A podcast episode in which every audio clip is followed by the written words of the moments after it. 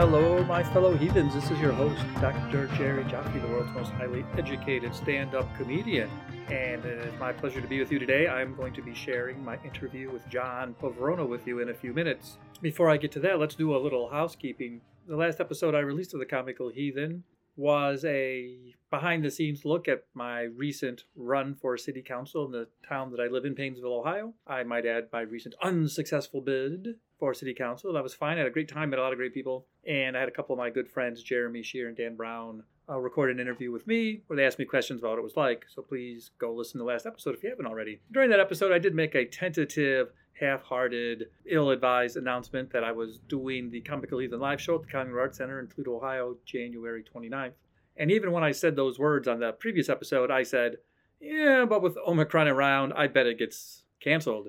And so I get to pat myself on the back and be glad for being a genius, but sad for the fact that that show has been canceled. I'm in communication with the venue. They do want to have the show. We'll probably bring it back later in the year in the spring when things are a little less Omicron Sorry about any confusion generated around that. Of course, if any of the 12 people who listen to this podcast would like me to bring the live show to wherever it is you are living, send me a message at comicalheathen at gmail.com and let me know if I know there's uh, even one person in that their town that would come and see the live show, then that would be worth coming out to wherever you are. So be sure to let me know. Now, the interview I'm about to share with you is with a comedian called John Poveromo. I met John under kind of unusual or uh, interesting circumstances. I took part in an event. I am actually now a footnote to history. A lot of the Jaffes throughout history are footnotes to history. Like you may not know, but when an astronaut took Tony Packo's chili sauce into the space uh, shuttle into outer space, into orbit. That was the first time a meat product had been served in outer space. And you might not know, but Tony Packo's chili sauce is manufactured in a meat processing plant owned by Jaffe's. So there you go. Once again, a Jaffe is a footnote to history. Well, in this case, I was a footnote to history because in January of 2020, I believe January 22nd, and then for the next few days, my good friend Mark Riccadonna and his podcast partner Richie Burns decided to take their podcast, Drinks, Jokes, and Storytelling, to Twitch in an attempt to break the world record for a stand up comedy show uh, streaming, for a streaming stand up comedy show. A record they did indeed set at that time. Of course, to get uh, four plus days of continuous streaming comedy, they need hundreds of comedians to join them. And heck, uh, I'm good friends with Mark and some of the other people, so I was on for a while. And, uh, you know, Yay, I contributed. Yay, I contributed. Besides contributing my footnote to Mark and Richie's historic accomplishment, met a lot of other comedians doing that fun and unusual, you know, event, one of whom was John Poveromo. So I actually interviewed John in February and it took some time to get the post production on this one done. Nothing to do with John. He's the best and he is hilarious. And you should definitely follow him on Instagram because he not only is so funny, but he is an artist and posts like doodles and drawings and things. I bought one of his t shirts. It was uh, original t shirts. Fantastic. So there was a little bit of a delay. Uh, you know, when I went into campaigning mode in fall of 2021, the podcast went on hold, so I didn't even do an episode for like almost six months. So nothing to do with John or his wonderfulness, just me and my um, life management, time management skills. This is a great conversation. I'm going to preview it and I'm going to play it, but there is one thing I wanted to touch on. I have dedicated season two of The Comical Heathen to critical thinking skills. And there was something in the news lately which caught my attention. I'm not even going to do a full rant. I just want to like point at it and go, aha, and this was the headline that I noticed. Several news outlets reported on this. Uh, I just happened to catch the Washington Post headline first. That's what I'm going to use to get my conversation rolling for a couple minutes. Alex Jones must pay damages to Sandy Hook families in another defamation case, judge rules. So, InfoWars' own Alex Jones has been involved in many defamation cases for his various conspiracy theory oriented claims about crisis actors and Sandy Hook was all staged and other things of that nature. And people who's had their lives affected by these claims have started suing him. What I noticed when I saw this headline was that he's lost all these. He hasn't won any of these defamation cases. He's had numerous, what is called in the legal profession, default judgments. A default judgment is when a judge is waiting for the defendant to, it could be the plaintiff, produce their evidence so that they can go to court, like to set a court date. There's like pre setting a court date, they get organized. And Jones and his lawyers are just consistently not cooperating. They're applying for extensions, but never, um, you know, producing anything or actually appearing and uh, are doing their part of their defense. And a judge is eventually put into a position where they have to make a default judgment. So then there have been just in 2021 at least four of these default judgments against Alex Jones. I went to his Wikipedia page just so I could see it all in one place, and I, I doubt this is everything because I know of more than what is listed here. But in February 2017, he was ordered to apologize and retract his allegations that the owner of Comet Ping Pong Pizzeria was, you know, part of the Pizzagate conspiracy theory. He, Jones had to issue in 2017 an apology against the Chobani Yogurt Company for trying to link them to child sexual assault and other things. He lost a case in 2018. He lost a Sandy Hook case in 2018. So he is losing case after case after case. But this reminded me of something. On January 6, USA Today published an article. I shared this on social media, so you can go look it up. Here's what the headline says. It says USA Today, January 6, 2021. By the numbers, President Donald Trump's failed efforts to overturn the election. Now, you might think that I'm about to, you know, pile on Donald Trump. And there's so many comedians like Stephen Colbert and John Oliver and Jimmy Kimmel and others who do such a good job. Um, that's not even where I'm going with this. I did do a gig over the summer and I was featuring and it was fine. And after one of my sets, a table of old, old, that sounds derogatory. Yeah, I'm going to rephrase that out of respect. A table of silver haired citizens came over to my little booth where I was trying to sell my merch, buy a coffee cup, on my Etsy shop. I'll put a link. It came over to me and said, um, "You shouldn't tell Donald Trump jokes. Just lay off." And then they even walked away, like they didn't want to talk about it. They just wanted to scold me. So I was scolded. You know, the joke I told was had to do with his grab him by the pussy comment, which he said. And I actually talked to Lewis Black about this when I interviewed him. Check that interview out if you haven't. Yes, I interviewed Lewis Black. Thank you, Mr. Black, for your time. But he was like, he's been doing comedy for decades.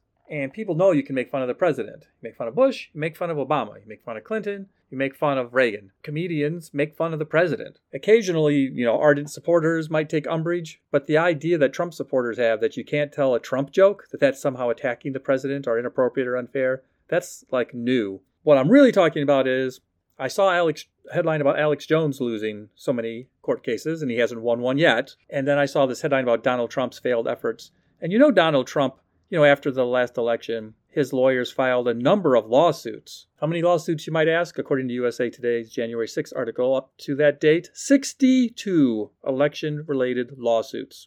How many defeats did he have? 61 election related lawsuit defeats. Now, some cases were dismissed for lack of standing, others were based on merits. Decisions have come from Democrat appointed and Republican appointed judges, including federal judges appointed by Trump. The lone victory, eh, it was a small one, a Pennsylvania judge sided with the Trump campaign, ruling that voters could not go back and cure their ballots if they failed to provide proper identification three days after the election. The ruling, eh, in effect, affected very few actual votes and did not change the outcome which Biden won by 81,000 votes. So his one victory was a, a very minor one indeed. Now, if I'm not here to um, bury Trump, why am I mentioning this? I'm linking it to Alex Jones because all of these, all the Alex Jones losses and all the Trump losses have a thing in common, my fellow heathens. They have a thing in common lack of evidence. Yes, that's right, you heard me. Trump's cases kept getting dismissed and thrown out and failing for lack of evidence. Judge Parker said of Trump's lawyers' claims that they were nothing but speculation and conjecture. Several judges have scolded Trump's team for wasting the court's time for bringing cases without any evidence. Some judges have, have filed actions against the lawyers for abusing the judicial system. Some um, judge, one judge, Judge Parker, ordered pro Trump lawyers to reimburse election officials for the cost of defending these lawsuits. When you are uh, going to a court case, both sides are supposed to present evidence that it's an exercise in debating of evidence. You're supposed to bring evidence. There's a saying in critical thinking circles extraordinary claims require extraordinary proof. Alex Jones claimed that the Sandy Hook victims were crisis actors. Trump and his lawyers claim that Joe Biden stole the election through election fraud. Those are very extraordinary claims, my friends. Let's see the evidence. A claim without evidence is like pie without filling dry and disgusting, and nobody wants to eat it. And let's make another thing clear that my conspiracy theory friends sometimes get confused about. In logic, there's an expression which is burden of proof. So when we say extraordinary claims require extraordinary uh, evidence, it is the person making the extraordinary claim who is obligated to bring that evidence. Do you hear me, QAnon? I'm looking directly at you, Ted Cruz. Can't even deal with InfoWars. You've got to have the evidence. One of the most annoying things is when someone making an extraordinary claim says back to you, Will you prove it? Someone says they believe in Bigfoot, and I say, Hey, man, that's cool. Show me some evidence. And they say, Well, show me the evidence that Bigfoot doesn't exist. Uh, that's not how it works, my friends. When you make a claim about Sandy Hook victims or election fraud or Bigfoot, you, yes, you must be the person providing the evidence. You can't flip it around. It's not a record album that you turn over to the B side. When you say there was election fraud, you got our attention. You are the A side of the record. Let's play it to the end and see what kind of music you have. All right, well, that was just a little ditty based on these headlines that were both about these fraudsters losing all their cases because of lack of evidence evidence, my friends. That's what we want. We want evidence. Well, I have some evidence for you, evidence that I actually spoke to John Poveromo.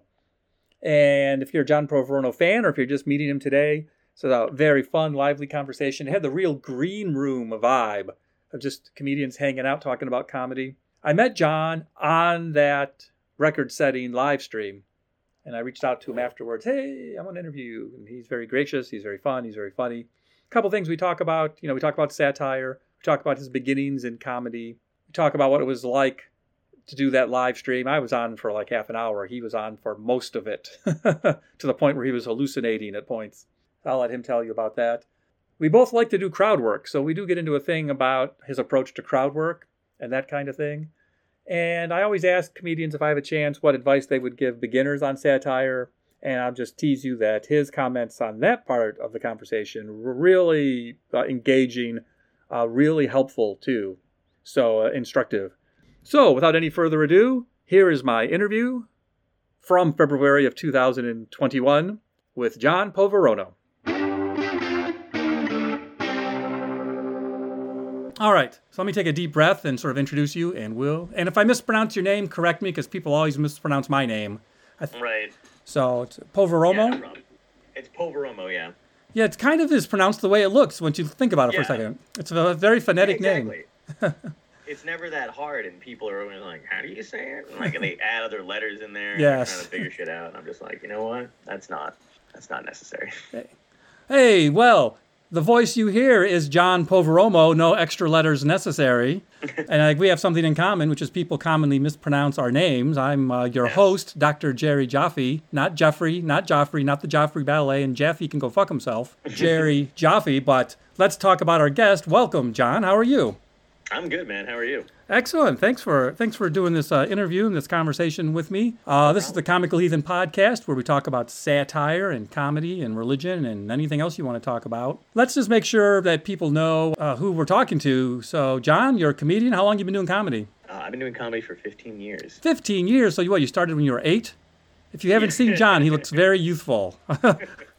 I started when I was 20. Where where at? You're introduced as being from New Jersey. Is that where you're from? No, I'm actually from Brooklyn. okay. I was born in Brooklyn and uh, I grew up in New Jersey, but I moved around a lot. I was, I was born in Brooklyn. I lived in Arizona for four years. I say I, I didn't. My parents lived in Arizona and I was between jobs, so staying with them. You know, but then we we moved back to Brooklyn for a little bit, and then we lived in Arizona, and uh, then we lived in New Jersey, and then from that point on, I kind of grew up in New Jersey. But no, I started in New York. I started stand up in New York. Okay. In, uh, in the clubs in New York. So you were 20 years old in New York. What were you doing?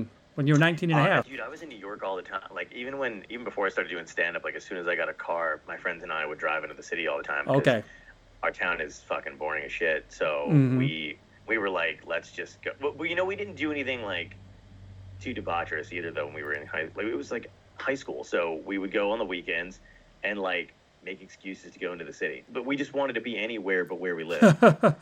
So we were like, oh, we're gonna go to the city. and We're gonna go to this uh, museum, and we did. We would go like South Street Seaport, walk all over the Okay. city, go to Central Park, like go to the fucking museums and weird places. And so when did you get Fucking have a interested? blast. When did you get interested in comedy? How did that like comedy bug start oh, for comedy you? I've been interested in since I was in like elementary school. In sixth grade, we had these um, fake yearbooks because nobody nobody gives a fuck about a sixth grader graduating. Right. But we sure. did. We had I'm to put down like you know we had, we made these like faux yearbooks or whatever, and uh, I put down you know I wanted to be either a comedian or cartoonist. You know Okay. because I always used to say you know I've never had any intention of making money. So Sure, those are the only good. two like career goals I had. But uh, yeah, I was interested in comedy from a super young age, Right. just because I was a huge fan of Robin Williams Sure. growing up. You know, yeah, and then because it was like he did the voice of the Bat in Fern Gully.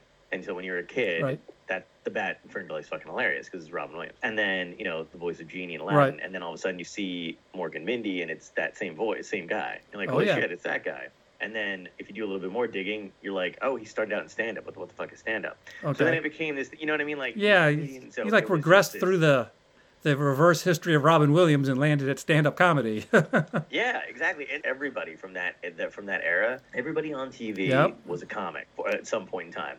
So Ellen, Paul Reiser, Jerry Seinfeld, Tim Allen, Roseanne Yep. Barr, anybody with a fucking TV show was a was a comic at some point in time. yeah, I mean, I'm, I'm not 100% sure. I will say I'm old enough, um, John, I'm a little Mhm, older than mhm. you, that I remember, and this is not like a false memory, I swear to you, I Mm-hmm. remember seeing Robin Williams' guest appearance on Happy Days and it blowing my mind. Like I saw it in real time on television, and like Mm. there's so like wow, some char- charisma, comedy, changed up the energy of the show. But it was his appearance on Happy Days was remarkable. Yeah.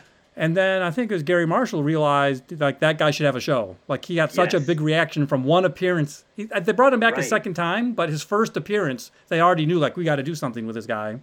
Yeah, absolutely. Um, so you're 20. Uh, the first time you got on stage, do it Mm. to try comedy. Yeah, first time I got on stage, I was 20. How did that go? Well, actually, um, Yay. Not, but that's a that's a it's a weird way to start out when you when you do well the first time because Sure. you have no idea what happens every other time you go on stage. You're like, I don't understand. So it was very bizarre. Yeah, my first time on stage was at Caroline's on Broadway. Okay. And I did five minutes of material, and I was basically like, like it was, it was a, it was a great time. I, I just had a lot Sure. of energy when I was on stage, and uh, I had good material for first time on stage or whatever. I got a bunch of laughs. Right. It went over really well. Right after that, the next time I was on stage, I bombed because I, I was like, still like, I, I had to do ten minutes, which was hilarious because Okay. somebody had left or didn't make it to the show, and whoever was, I think it was Lori Sumner at the time, was booking the shows at uh, Gotham, like at the New Town or whatever. She was like, "Hey, so and so left. Can you do ten minutes?" And like an idiot, of course, I mean every Right. comic, but I was like, Yes. "Can I do? Yeah, sure, I can do ten minutes." And I was like, I was hilarious the first time. Why Yeah. wouldn't I be? Sure. This is And easy. Yeah. And I had like a note, like notes of like my dumb set Yep. and like some material I thought I would do, and then the other ones, it just what it just did not go over well. Right.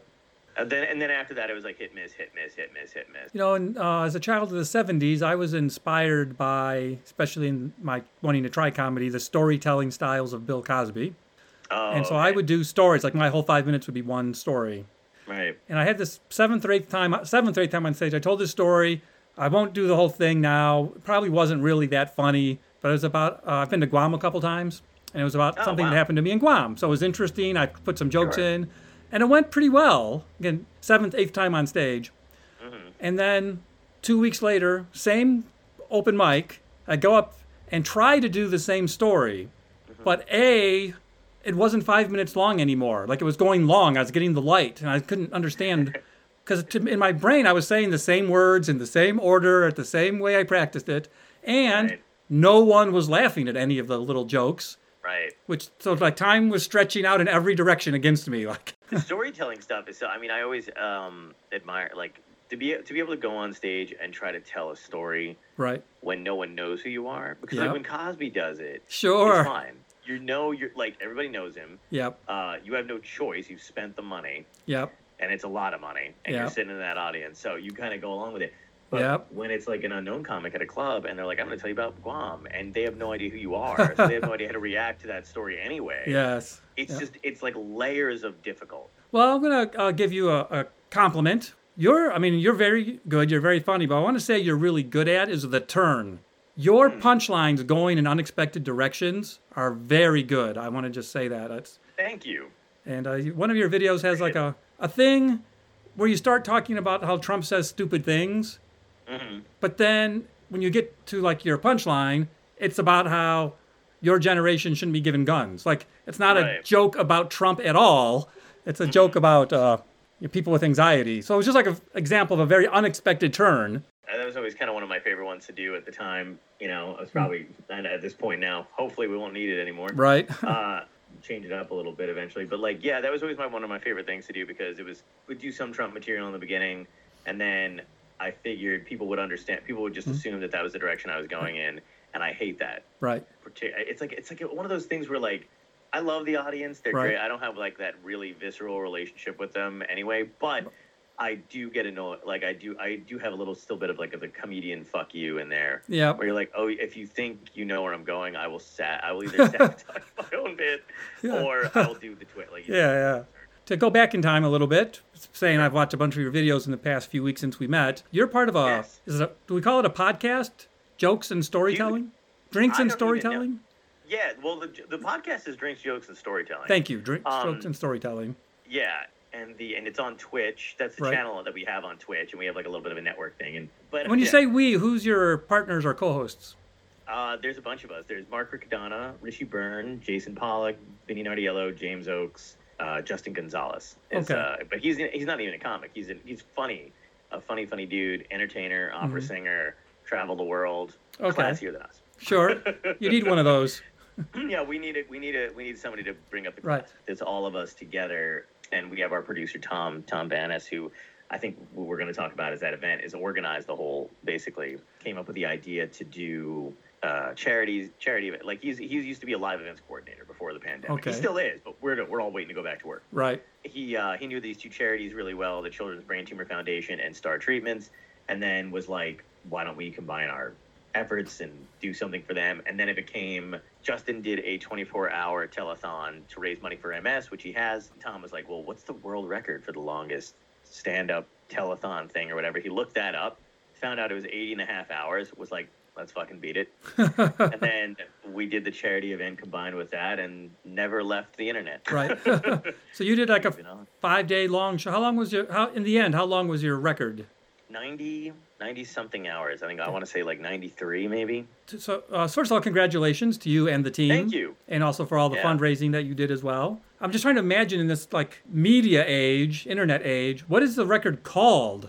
I know there's a record for the longest live stand-up show because Hilarities in Cleveland used to have that record. Uh, it's the world record for the longest streaming comedy show Okay, so that is part of the record title. yeah streaming is the yeah part of the title Okay, excellent. Congratulations. T- I know some of the guys you just mentioned, but in particular, I'm comedy brothers with uh, Mark Riccadonna. yes I'm from Ohio. He's from Ohio. He escaped Ohio. I escaped Ohio, but came back. Dot dot it's dot. crazy because i feel like the two like out of the two of you i would i would be like oh yeah no you seem like you're from ohio and mark seems like he was born out of a like an italian sausage cart like Right, that's yes. Like People in Little I- Italy are telling him it's a bit much, Mark. You know. yeah so Mark did drag me in. So I was on for a couple of hours with you guys. Uh, Mhm. so Yes. I, thanks for including me. I had a good time, and also meeting a bunch of people, uh, some new people. So was there any moments that stand out? I mean, it's five days. There must be any, any guest, Yeah, any um, joke, any moment, any weirdness. Yeah, there's a couple. So one of the best ones, uh, for sure, was when Big Jay Oakerson was on. It was like five o'clock. I don't know why he chose five a.m. I didn't like. I didn't even know comedians got up at five a.m. but I happened to be up anyway because that was the that was the day I stayed up 24 hours straight. Okay. A little over 24. So I was just passing by the five o'clock hour, um, and Jay Oakerson was on, and he was on with his ex-wife Carla.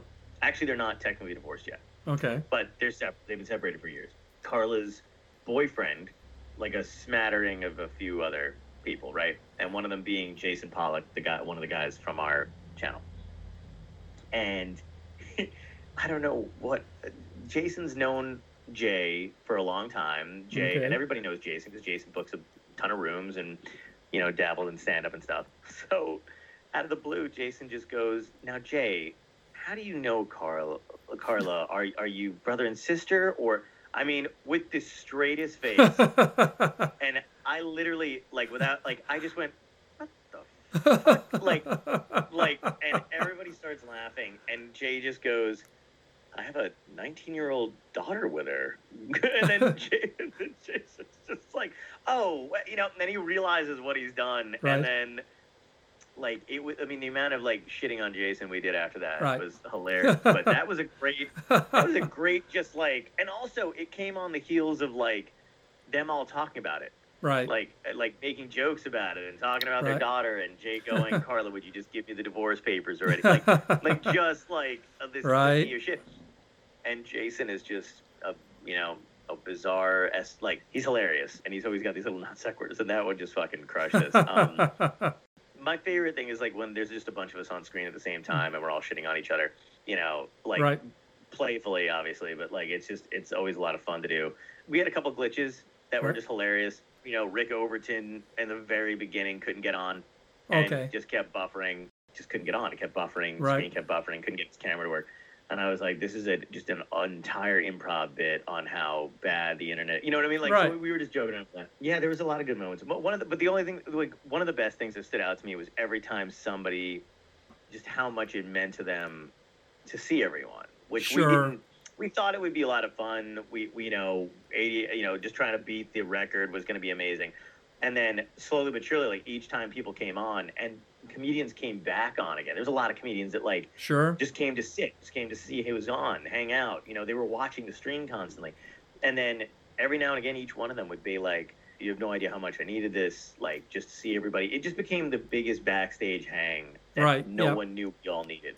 Like everybody knew we missed stand Yeah. up, missed each other, but seeing everybody on the Right. screen at the same time and how many people wanted to come in and, and just to be in the fucking room with other comedians, that meant a lot. That that was the standout thing for me. Well, I dipped in every day. Not and was on at one point, but I dipped in every day, watched you guys, saw who was on, occasionally texted in, whatever, whatever. But it did start to come across as the world's largest green room. Like it was just hundreds of comedians hanging out.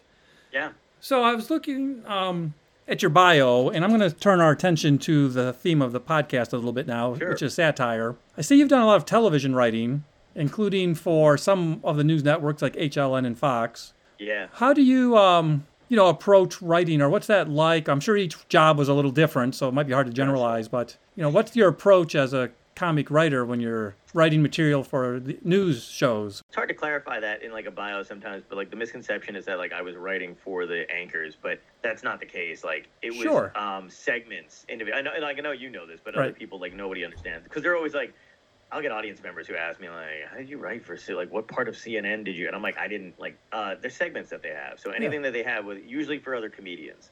So Okay. usually it's like, hey, we're doing this, we're hosting this segment. Here's block A through D Okay, you know, and these are the topics we're covering, and we need 15 jokes on each sure. one, and then you know, and then the last minute. Right. So, God, I did that like directly for about three, four years, like all the shows, every sport, like ESPN. Sure. Uh, Fox was mostly. I, I wrote for a dude who used to have to be the liberal punching bag for Hannity when he would pop on a Hannity. There's no winning on that show. Everybody Right. shouted over you Right. and it was really frustrating as a writer. Like that's where I learned to like that your jokes are probably not going to make like you're going to put all this work into stuff, Right. but unless your guy who's going on, who's getting those opportunities, can fight that fight, Right. your jokes are not going to get hurt. Right. Yep. Or or and, and, you know sometimes he didn't have a choice either. It was like they don't let you, you know, Oh, whatever yeah. it is, they may move on. And that was frustrating for me because that was the only time. Like I'm not a sports guy, but that was the only time I think I remember sitting down screaming at the television like or trying to send jokes in the middle of the program. sure. So like they're you know whatever where I'm like you know they're lying about that you know like you got to say this. So yeah, that was kind of frustrating. And then at that point, I think I learned to distance myself from that part of it not watch the show. Okay. it- and in the beginning, you're like, oh my god, I really care. I want to see if my joke lands and if they deliver it correctly Right. and if Yep. it gets on TV. then after that, I was like, I don't fucking care anymore. Just give me the money Right. and I hope the jokes, you know, if they're Right. funny, they're funny. But uh, yeah, so that was kind of like how that works. You learn to write quickly Sure. because those blocks change fast. Topics can change. You Okay. know, sometimes you don't get them until two hours before the show is. Sure. So it's like you're waiting, you're waiting, you're waiting, and you're like, are they? And it's funny because like you're the guy you're writing for, mm-hmm. um, whoever the comic is, whoever the event is, or whatever. Sometimes they're waiting to get it from somebody else, so they Sure. know the longer they have. So they're stressed, you're stressed. It's this like intense, uh, gun to your head kind of situation to do Right. it. Which, but but made me a you know a better writer in the Sure. end. But So you said you learned to write fast, almost with a metaphorical sort of time gun Yeah. put to your head. What did you learn about writing? Like, one of the things I learned too is just how to process Mhm. information, like and what you what what could be used as jokes. You know what I mean? So like okay, like when I was first starting out, you're as a when you're when you're young and you're doing it, like you know, you're used to writing stand up for yourself. So you're only going on stage, you kind of know what's funny and what's at the core of it. And then when you're given like information, like a news Mhm. article or whatever, yep, and, or, or whatever it is, like for instance, like the sports stuff. I'm not a sports guy. okay, Um, you know, I don't mind watching it. Like Sure. it's fine. But I just don't know the stats. I don't know the players. And so one of the things I learned is if you know how to write a joke, you can write a joke about anything. okay, So it doesn't have to be. You don't have to be inside sports to do it. And the funny thing is, is one of the guys I was writing for, who was going on those sports shows, thought I was a sports guy, which I didn't know that. I didn't know that either. Like he asked me to write for him because he was like, I, I think he thought I liked sports. But the entire time he would, when we were doing that, I was like, I fucking hate this shit, right. you know. And I was like, who gives a fuck about you know whatever. But Yeah. like I wrote in that perspective, so like I would get the kind of information of what the thing was or whatever. And I had a buddy who's a sports writer, so I would be like, why do people hate this guy? What's this Right. guy like? Yada yada. But none of my jokes included like uh, statistics or anything Right. like that about the game. No numbers. But I just wrote around that. So you have like it gives me the it gave me the ability to go. All right, look, here's a news story, but this line, this line, and this line Mhm. are what the crux of that is, and I can turn those into jokes. And the rest of it didn't matter because you're just it's just about the speed and making your point and then moving Right. the fuck on. sure. Whereas, whereas I feel like in the beginning when you're writing, you can get really bogged down by just superfluous information. Sure. When you're doing something similar to what you just described, but for a news program or news network, someone making an appearance on a news network, how did you apply what you just said about sports to political humor or satire? So that was a little bit different because I wasn't like I have my political bent. And I'm Right. an ex- extreme, I would say extremely liberal, but not like woke liberal. You know what I mean? Like well, there's a, there's I, a, I've read your Instagram stream, and by the way, anyone listening to the sound of my voice should immediately follow John on Instagram. It's fantastic. Ah, thank you.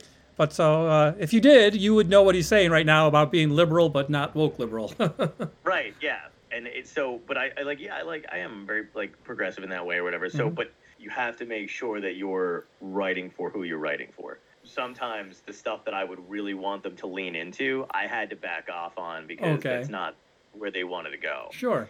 And it would frustrate me because I'm like, in my head, I was like, you've got this opportunity. But then I was also like, well, it's their their career, their life, their job, and they don't want to piss off the the host of the show or whatever it is. So that was the only frustrating thing. But the but other than that, I like um, absorbed. I was always reading politics anyway. So it was most of the time they would send me the topics, and I'd be like, oh, okay. Like I already figured out like. You know, I was already I was already reading that and writing jokes, Jokes about, about it too. I'll tell you what the difficult thing was okay. um, was because I'm so I, I love reading about that kind of stuff anyway, and it was just who I Mhm. am. Giving away a good joke. There were times where like I would already be reading whatever the fuck was going on and writing material and stuff based off of that, Okay. and then all of a sudden they would need me because they were going to go on a show, and then go like.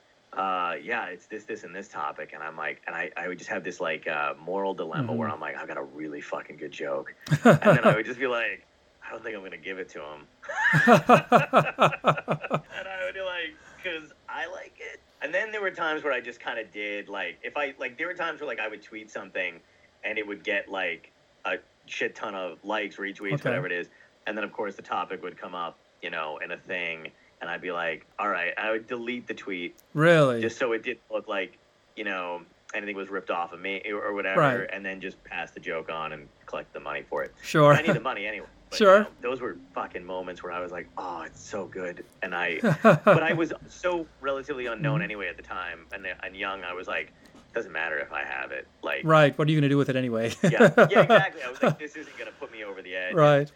Make me famous or anything like that. And this guy's already on TV. So there, there were moments like that where you're like battling your own ego. Right. So, what do you think makes uh, satire or political humor work? I think what makes it, I think what makes it work is the. Uh, it's weird to say, but the audience makes it work because Okay. if they're not feeling it, you know, Right. like like it's like to me, political satire is about a collective cathartic feeling Okay. where you're like frustrated with this. Oh my god, that's a hilarious point Right. of view. I didn't think of that about this. This makes me feel better about this momentarily. Right. It's just about a release. It's like, or, or like, not only to feel better about it, but you can feel better about something because other people are angry about it. And that's another thing too. That's another thing satire can can do for you too. Is like, this is a a thing that drives me fucking crazy. It makes me Mhm. enraged. Okay. Here's this spin on it, and it's like, this is the absurdity of it. You Mhm. point it out. Everybody in the room goes, yes, fucking that. That's hilarious. And then you know it, it alleviates and it gives them a little thing to think about. It's, it's Mhm. that's what makes it work. Otherwise, I feel like then if, if it doesn't if it doesn't make that kind of connection, you're literally just screaming at people on Sure. a soapbox. Like I think there's like a fine line. Well, Freud suggested, and maybe he was wrong, but it seems relevant to what you're saying. Freud suggested that um, we're going to have a celebrity death match uh, John Poveromo versus Freud. uh, Fight it out in the clay ring. Oh, just, um, you know, he, he thought that humor was a way to sort of therapeutically release anxiety about Yeah. taboo, taboo subjects that people can't easily talk about in their daily real lives. And one could imagine um, to, to apply that to what you just said, in a way, you need an audience who feels anxiety about what you're talking about. Like, Yeah.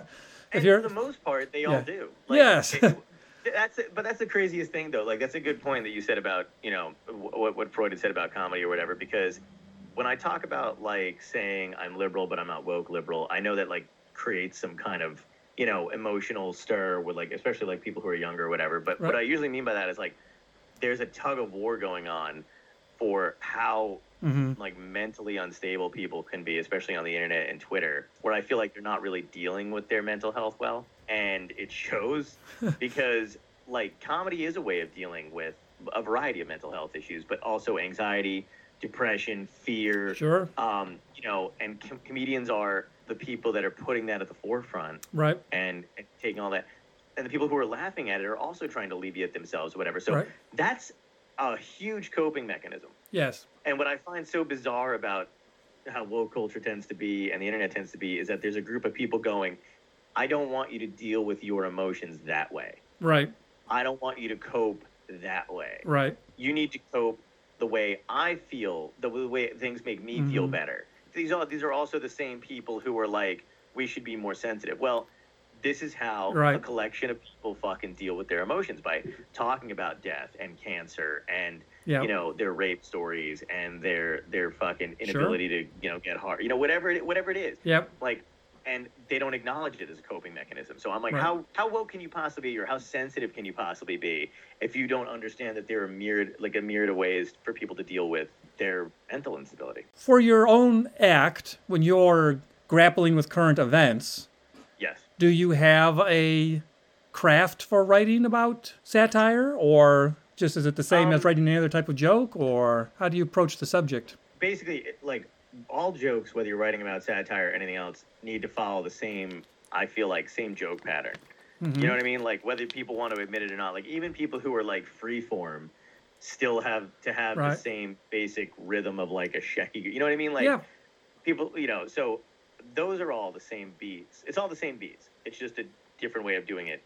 You know, as far as like uh like it all comes from like how I feel about the topic and okay, processing or whatever. Like I'm I'm not a big fan of like um you know, sometimes my manager or whatever will be like, "Hey, he'll send me a news article, be like, "Hey, it'd be really you should have an opinion on this." And I hate that shit. right, Because I'm like, sometimes I do, sometimes I don't. I don't feel like I don't like generating fault, fault, faux outrage Yep. just to go on stage and talk about something current. But what's in my act is stuff I am passionate about. So that comes easy to me to make that into a joke. What I do do, and I'm sure you do this too, or mo- you know most people do when they're on stage, is I normally don't lead with it unless I'm in unless I know I'm in like a place where the audience is cool with that. Sure. It's one of the only times I think I I don't want to say placate, but it's one of the only times I, I make that adjustment. Sure. Where like uh, when I'm in DC, Right. I can absolutely lead with political material. I Yes. can absolutely go up with just Right. this is what's going on, this is how I feel, and it's fine. They love that shit. Right. You know, and they're smart and they're usually young and whatever. You know, if I'm in you know Oklahoma, uh, Right. I do not do that. But No. like, but I still do my material. Like, so I still will do like, I'll I'll just lead into it with personal stuff first, and then Yeah. once they like me enough, Yes, the like me. That's the know. the key if you're Yeah. on the road. When you're at a, a, a venue with random people, you want to make sure they like you before you take them anywhere tricky. Exactly. and the difference is, too, do you, do you still take them? Do you still take them regardless of? Uh, I don't ever change my act. Okay. Like, so I don't leave anything out. Okay. I may I may adjust like perception of stuff here and there a little bit, but I still I still leave it in no matter where I am, which is why uh, I've gotten threatened in Phoenix and Oh. Michigan, and like you know had several issues Yep. in certain places. But I do something a little different than what you're describing because I have two different acts. okay, So I have what I call my feature club act. So Mhm. Mark comes out to the Funny Stop in Cuyahoga Falls. Shout out to Pete. We all love Pete who runs the Funny Stop. Ooh, I don't know if you've ever been there before or not, but I've never um, been there. No, ask Mark about it. He'll give you the full skinny. Past couple years, I usually feature for Mark. nice. So when I'm featuring for somebody, I feel like I don't want to derail the show. I feel like I'm like the warm up comic. Sure, sure. I have a weird relationship with that kind of stuff too. Mhm. Like if it were me, like like I, I respect that that you Mhm. like the, the idea, and, and for most most of the time, like there's stuff I'll leave out if I am opening opening for somebody where I'm like, ah, it might not be a good idea. I'll just do whatever. Right. And then there's also a part of me that's like, if they can't follow that, why are they headlining? Sure. Yes. you ever get that like Yes. attitude about it where you're like, I'm a very um, I like to riff with the audience sure. and it's I like doing the crowd work stuff, but it's not. Hey, where are you from? How are you? First of all, it's boring to do the same shit every day. Sure. and when I started doing stand up, I liked doing that. Like I was, I like being off the cuff. Like that's why I like that telethon thing too, because it is just rapid fire, whatever comes to your mind. Yeah. I pride myself on being quick. I like it, Yep. and I like staying sharp. Uh, when I was starting out doing stand up, I used to go on stage with like three jokes that I knew would work, and then not do anything, and then try to survive sure. and that made me stronger on stage and i didn't particularly care whether You're right. boner thought i was good or not or like i would get things like if it went really well they would be like i can't believe you're this young and you're that comfortable on stage and you're that quick on stage. And if it didn't go well they would be like you're way too green to work here again. You'll n- this is not going to work for you. So getting those mixed things i would be like i literally just depends on whatever and i don't care what anybody else thinks so i had this weird at it like but i, I do like Well, John, John Oliver said uh, interesting thing recently. I think he was on the Colbert Show last week, relative to when we were recording this. so, he, uh, John Oliver was on the Colbert Show earlier this year, and he uh, just made the comment that because Stephen Colbert didn't come from stand up, he came from like sketch and improv, but. John Oliver comes Yeah, from stand up. John Oliver said, once you've bombed about ten times, no one can hurt you anymore. Like, oh yeah no no, nothing is going to happen at this show, good or bad. Well, good is Right. good, but nothing bad is going to happen at this show that's going to affect me. That's so true. It's not, and and nothing. That's. That's that's the best thing though too. That's like not only can nothing in that show hurt you, but when you bomb that many times in front of strangers of of different sizes, you know. Yeah. like 200 people, 300 people, nothing can really hurt you in life. Like there's nothing anybody can say to me, close to me or or distant to me Right. that will affect. I'm like, I Right. don't really give a fuck. so know, you didn't um, have an orgasm. At least I, you didn't bomb in front of 200 strangers. You know, like exactly.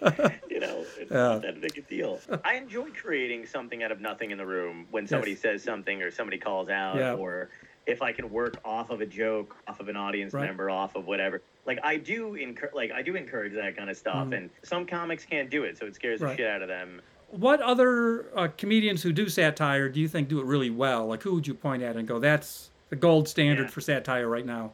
Oh my god! So I would always look at like Jon Stewart, Lewis Black, Okay, Uh, sure. you know those guys who Mhm. like it, it's almost like when they do when those guys do it so well you know john oliver like you're like well why am i You exactly. well, you don't need to add it more and bill maher i loved bill maher when i was growing up uh, those guys are hilarious and then there's like uh, michelle wolf when Sure. she does you know when she did the correspondence Yeah. it was amazing Classic. you know i one of the best ones when ever. Colbert did it. So those guys were always brilliant to me. I mean, I'm sure there's more that I'm missing, Well, um, there's an interview that Colbert did about that um, his correspondence dinner. It's just to boil down to the comment that he made that I want to share is um, Sure. someone he was repeating that someone had said to him like, "Yeah, you really stuck it to him. You just said whatever you know. That's like brave speech, whatever, blah blah blah." And Stephen Colbert's response was, "It's important to me that people laugh. Like the joke is the important thing. I'm not Yeah. just there to rant at the president or something. I'm there Right. to tell jokes. And so if I need the jokes to work and the jokes people to laugh, or else what I'm there to do is not working. And it was just sort of funny for him to like remind the interviewer that it's Yeah. not just about I don't know, you know, telling off a politician. He's a comedian. It's jokes. yes, and that's the, that's the craziest thing is too is like everything he did in that was hilarious. If you're a comedian, if you understand humor, you know how crazy hard it was for him to craft that thing. yep. But for the people who desperately needed that administration to get a public spanking, Yes. they didn't care if it was funny or not. They Correct. thought that guy was ranting. Like Yes. they thought he was like giving it to them. And then, but if you're again, if you're a comic, like if it's not done artfully, there's no point in doing it. Yes. Yep. And they people don't understand that. Well, let me ask you a question that's similar to that piggybacks off what you just said. Sure. You're an experienced uh, seasoned headliner and one seventh co-host of Drinks, Jokes, and Storytelling. Um, Yeah. one seventh. Well, one seventh makes it sound so great. well, I know how to build up my guests. That's so good. One seventh. But uh, what I wanted to ask is, if you were at the back of the room at like an open mic, or with younger, less experienced comedians, and um, someone was trying some political or religious stuff, and you know, bombing, Mhm. what advice would you give a young comedian on on how to do satire right or better or? Well, right or better. I mean, if, if they were, if they were, you, are they bombing because they're not confident? If they're bombing because they're not confident in their material, I would, and- but their material is still good and there's substance there. Right. I would tell them to keep going and Okay. not to worry so much about it. You know, um, because I think it, I think it is important to do that kind of younger Right. because the the earlier you start doing that and having those opinions and being confident enough to say them in front of strangers, the fucking better at it you're gonna be Right. when you know you're older. Same, almost same with doing any kind of joke. Anyway, if they're bombing at it and the jokes are not good, I would Yep. I would say to just try to um, work on what their opinion of it is. Because usually when comedians who are younger and try to do satire bomb at it because the jokes aren't good, it's because their opinion on it isn't fully formed. You know, like I don't know if you feel like the, the same experience, but like where you're like, oh, that's like a half. Like the joke's not working because he doesn't feel for it. Right. Like he just thinks, here's my topic. Yeah, I feel like that's a that's a misstep I see all the time. Is like they think, oh, this is what's going on. Mhm. I should probably feel this way about it, and Right. there's no passion towards. it. As we as we grasp towards crawl towards a close here, is there anything about satire you want to say that we haven't um, gotten to yet? there's always a debate on how effective it is at toppling a, you know, regime or anything Sure. like that. you know, I just want like one of the things I always always think when people have that debate is like I don't think it's about toppling it. I think it's about taking care of the people more. Like, yeah, maybe once in a while something breaks through and has such a massive impact that it Sure. changes a little bit here and there. But I think like the overall job of satire is to just let everyone kind of know you're not alone. Sure. You know, we're all feeling the same shit. We all kind of think Mm-hmm. you know the same thing here Okay. and it's a release it's a release you know what i mean like Yeah. if i think if people focus too hard on like whether it succeeds or fails at changing a thing Sure. you're gonna feel miserable but if it, it- you, you, Right. you just are because it very how often does it actually work you know what i mean like Sure. how, how many years did jon stewart spend going after fox news yes. fox news is still around but we all feel like at least we're not insane Yes. because if you're if you're if you don't have that and Right. you're only watching Fox News and you're only with your fucking family every Thanksgiving, you're like, I, I must be in, I must be a lunatic right. because everyone else is like, you know, they think Sure. Sean Hannity's a god. But I mean, uh, yes. I mean, again, it's sort of uh, coming back to that comedy experience for the audience as being therapeutic. yeah, You even make a little community together in the show. We sometimes say that about the theater, like the audience is a temporary community. yes, and they have a shared experience and maybe they, they need that release just to laugh even if Mm-hmm. Yeah. they're uh, pro you know trump doesn't mean they don't have anxiety about life yeah, and like you know, a lot of the message. So like, I'll post a lot of stuff on Facebook, Mm-hmm. and sometimes it's like literally just my opinion. Like, especially during this pandemic, like I'm not trying to you know get on a Mhm. thing or whatever. I have opinions, and you know I'm going to express them and use my social media, yada yada yada. When I do write jokes about that kind of stuff too, like the messages that I get from people are like. That's hilarious, and thank God you said that. I thought I was the only one. So again, it just comes back to a community thing where you're like, Oh yeah, no, like I, I, I like making these jokes and saying these things Right. in a way because there are people people do think that like Right. oh, I'm the only one who thinks this. And so, if anyone out there who's a John Poveromo fan, you are not the only one who thinks that way. there are more of you who think he's funny. It's not just you. There's a whole community. Yes, there's a bunch of us Of like-minded- short and we have a lot of hair. Yeah, that's a lot of hair. All right, John. Well, thank you for taking the time to talk to me. I really appreciate you coming on and talking comedy and satire and everything else we talked about. Thank you, dude. Yeah, it was a, it was a blast. I love doing this.